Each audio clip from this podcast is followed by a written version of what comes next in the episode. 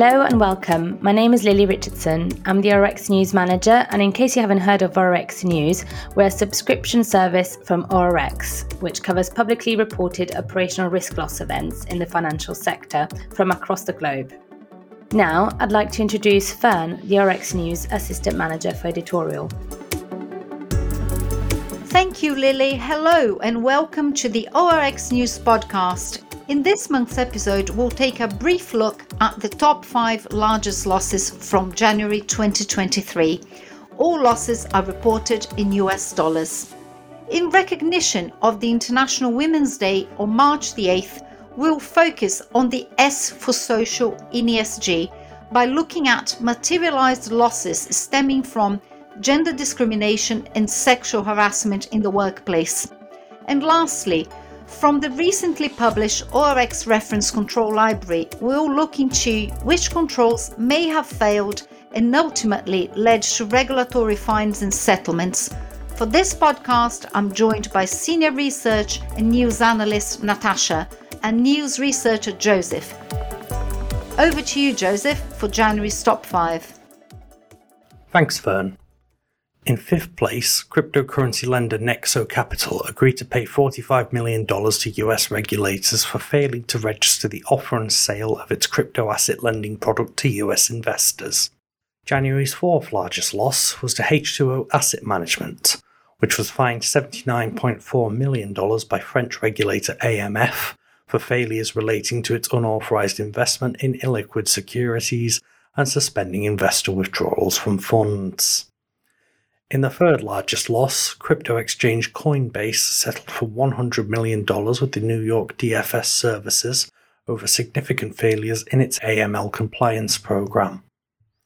Commerzbank suffered January's second largest publicly reported loss of around $216.2 million over the collapse of German fintech Wirecard.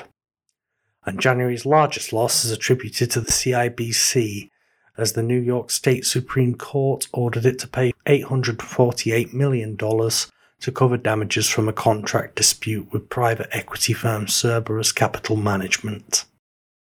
Thank you, Joseph. And now to today's main topic the S in ESG. ESG is often attributed to climate issues, when in fact is much broader than that. ESG stands for Environmental, Social and Governance, and its criteria refer to a set of standards for a company's behavior. The EBA defines social ESG risks as a negative financial impact linked to factors such as inequality, health, or labor relations. In a 2021 global ESG survey by BNP Paribas, 51% of the 356 firms surveyed found the S to be the most difficult to analyze and integrate, concluding that there is an acute lack of standardization around social metrics. The Stanford Innovation Center identifies public health and its social determinants, racial equity, income equality and financial inclusion, and workplace development as potential social impact issues relevant to businesses, as recently reported by Law 360. However, we will focus on materialised operational risk losses that originated from workplace gender discrimination, sexual harassment, and failed remediation, all reported in the media in the second half of 2022. For this topic, we'll refer to the recently published ORX Reference Control Library and use the lens of potential control failures which may have permitted these events to occur and which ultimately directly impacted firms financially. The following stories are categorized under people, breach of employment legislation or regulatory requirements of the ORX event type reference taxonomy. Related failed controls could be the level ones of establishment and adherence of standards and policies, and monitoring and oversight of conducts and behaviours, both of which fall within the control theme of conduct and behaviour management. So let's dive into the first example in November 2022, Bloomberg and the Financial Times reported that Goldman Sachs had paid over $12 million to a former female executive to settle her internal complaint, which described institution wide issues of sexism in events from 2018 and 19. The complaint detailed male executives vulgarly criticizing female colleagues' appearance, such as their weight and necklines. Some even told female employees that they could look better by suggesting fitness regimes. In a gender issues meeting, some male executives reportedly described female colleagues as flight crew, and even senior ranking women were allegedly asked by male employees to fetch coffee and do other menial tasks. The complaint also described pay disparity, with smaller awards packages for female employees and male colleagues being more readily promoted. In a final example reported by Bloomberg, the employee claimed that she overheard the CEO, David Solomon, bragging to a group of male colleagues about his sex life, and this incident was allegedly later escalated into an internal complaint. The employee in question said to have audio recordings of some of the comments to support her case. However, in a story about the case by the Financial Times, Goldman's general counsel said, and I quote, Bloomberg's reporting contains factual errors, and we dispute this story. But they didn't clarify which errors they were referring to. The bank reportedly settled with the former employee in 2020 to keep the conduct complaint secret and save the bank's reputation, particularly at a time when Solomon was publicly speaking about the bank's efforts to improve diversity. In a similar manner to greenwashing, this could be interpreted as gender washing, where a company promotes a public image which supports and upholds gender equality in contrast to its actual internal situation. Judging by reports of the $12 million settlement, Level 2 controls covering the establishment of behavioural standards and policies may have failed here. Perhaps in this case, standards were not established at board level, or perhaps they were insufficiently promoted and reinforced firm wide.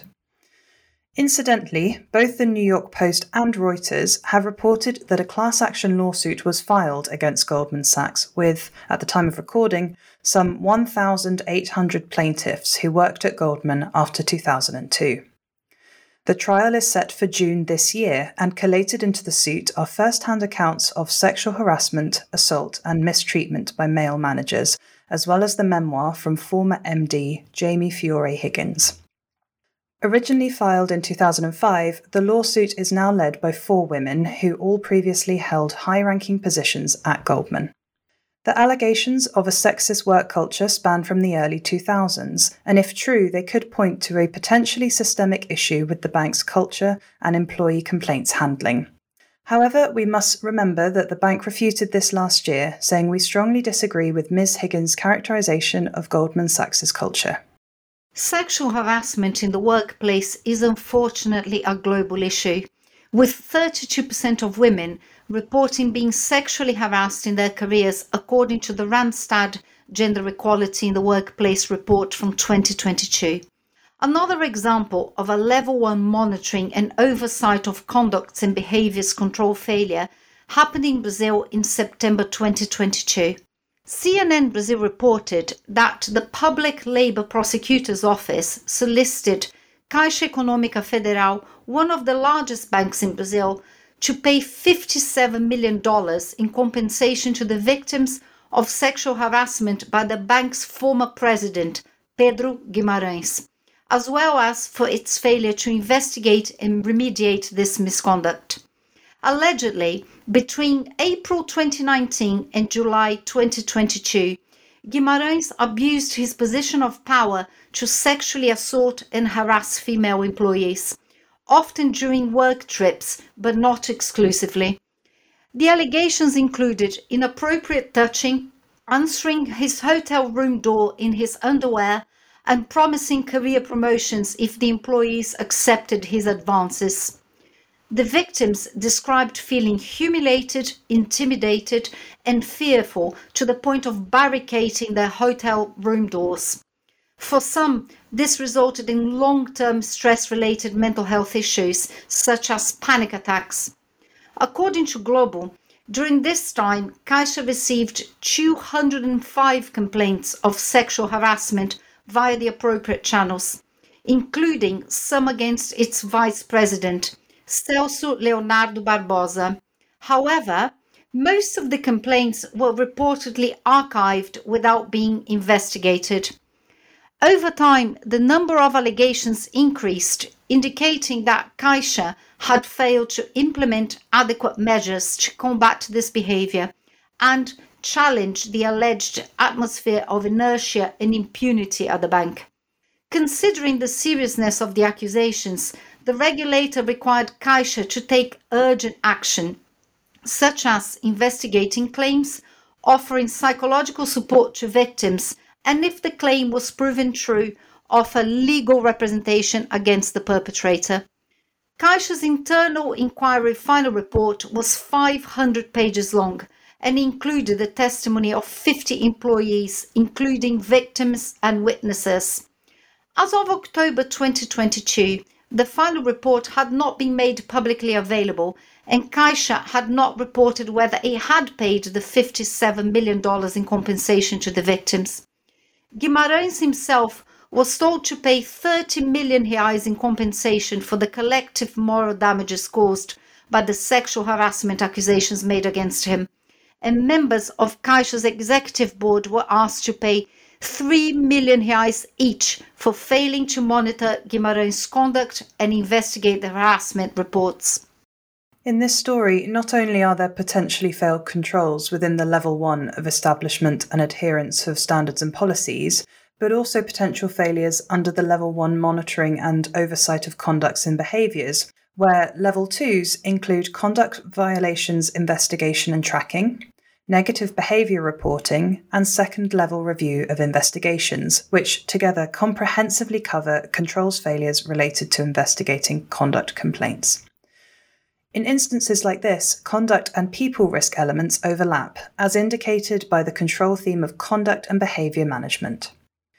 The social aspects of ESG, while equally as important as environmental and climate issues, are challenging to evaluate, as which social criteria a company should be responsible for is difficult to define and even more so to measure. Although it's clear that there's still work to be done to achieve and maintain gender equality, progress made by firms and lawmakers globally to help break the glass ceiling must not be overlooked. More firms than ever are publicly pledging to increase the diversity of their workforce. This is more than welcome by lawmakers such as the EU Parliament, which in November 2022 mandated that women should make up at least 40% of corporate boards at EU companies by mid 2026. It's worth noting that an emerging theme from the results of Bloomberg's 2023 Gender Equality Index was an increase in integrating diversity policies into evaluations of executive teams. 64% of members have implemented diversity and inclusion goals into managerial performance reviews. 86% also offered unconscious bias training, and 75% tracked managers' completion. That's some really positive news, Fern. Thank you for sharing that. And with the emergence of regulatory fines, soaring social backlash, and consequent reputational damage, social issues are increasingly coming to the forefront of firms' risk management activities. This concludes our discussion of operational risk losses resulting from gender discrimination and sexual harassment in the workplace. We hope to have provided some clarity on just some of the range of issues included in the topic of social and ESG, and that by using the lens of potential control failures to have supported firms' practical and proactive risk management. For more information on the ORX Reference Control Library, go to orx.org. Thanks, Natasha. That's great. And lastly, we understand that the social side of ESG is complex and it's part of our wider social responsibility agenda, which includes many other themes such as financial inclusion, the cost of living crisis, working conditions, and of course, climate, to name a few. Regarding climate, our latest work from the ORX Scenarios team includes a handbook on how to develop a greenwashing scenario. This will be available from the 8th of March the news team will be keeping an eye on relevant ESG content for future podcasts. For in depth details about these stories, including categories and full taxonomy, go to rx.org. We'll add the relevant links to the show notes. And thanks to Isabel Selwyn for their contribution to this podcast. Now, over to you, Lily. I hope you enjoyed listening to this month's podcast. If you'd like to know more about the top five losses, then please visit the ORX website, where you can find the top five losses for each month, as well as a range of op risk reports and resources. You can also read the full digest for each of the stories discussed in this episode on the ORX website. Just search orx.org. Join us next time to hear next month's top five losses. Thank you.